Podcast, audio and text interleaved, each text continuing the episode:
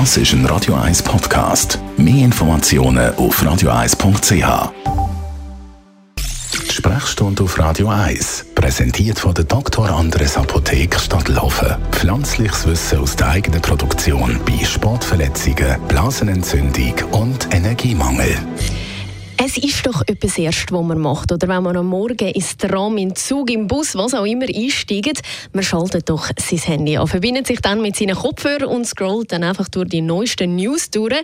Hauptsache, man schaut eben in Display oder einfach auf den Bildschirm. Merlin Guggenheim, Radio 1.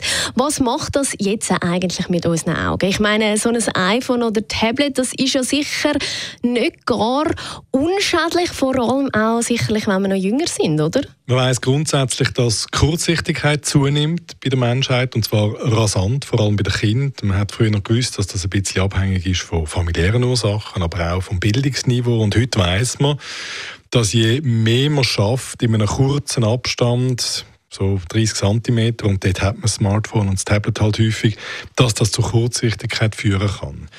Vielleicht muss man noch ergänzend sagen, dass nicht nur die Smartphones und Tablets da die Bösen sind, auch die Kinder in Asien, wo uns der Kurzsichtigkeit viel voraus sind, wo früh getrimmt werden zum Lernen und zum, zum Pauken und wenig voraus sind, haben auch ohne Smartphone nur durchs Bücherwurm sein äh, ein erhöhtes Ausmaß an Augenschädigung. Was spezifisch ist für Tablets und für äh, Smartphones, ist, dass sie blaues Licht ausstrahlen, wo so wie einen Sonnenbrand von der Netzhaut machen, wo langfristig fürchtet man dazu führt, dass wir am Ort vom schärfsten See geschädigt werden. Das klingt jetzt gar nicht gut, wenn man das so anschauen. Kann man sagen, ob wenn es jetzt besonders problematisch wird?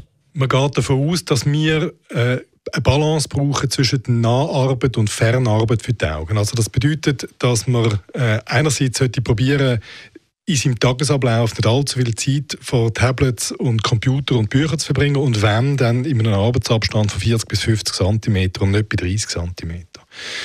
Man sollte schauen, vor allem, dass die Kinder häufig vorausgehen und andere Sachen machen, als tatsächlich nur in die, in die Sachen starren. Und dann gibt es Blaulichtfilter oder Blaulichtbrüllen, die zumindest in der, in der Nacht und am Abend, wenn man im Bett liegt und noch die Geräte braucht, sollten verwendet werden, um nicht zu schonen. Danke vielmals, Herr Guggenheim. Also vielleicht nächstes Mal darauf achten, wenn Sie ins Handy hineinschauen, dass Sie einen Abstand von ca. 40 bis 50 cm dann zum Handy haben. Blaulichtfilter oder eben Blaulichtbrille benutzen, vor allem vor dem Schlafen, um eben die Netzhaut zu schonen.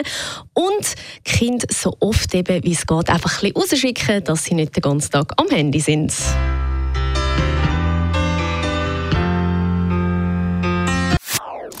Das ist ein Radio 1 Podcast. Mehr Informationen auf radio1.ch.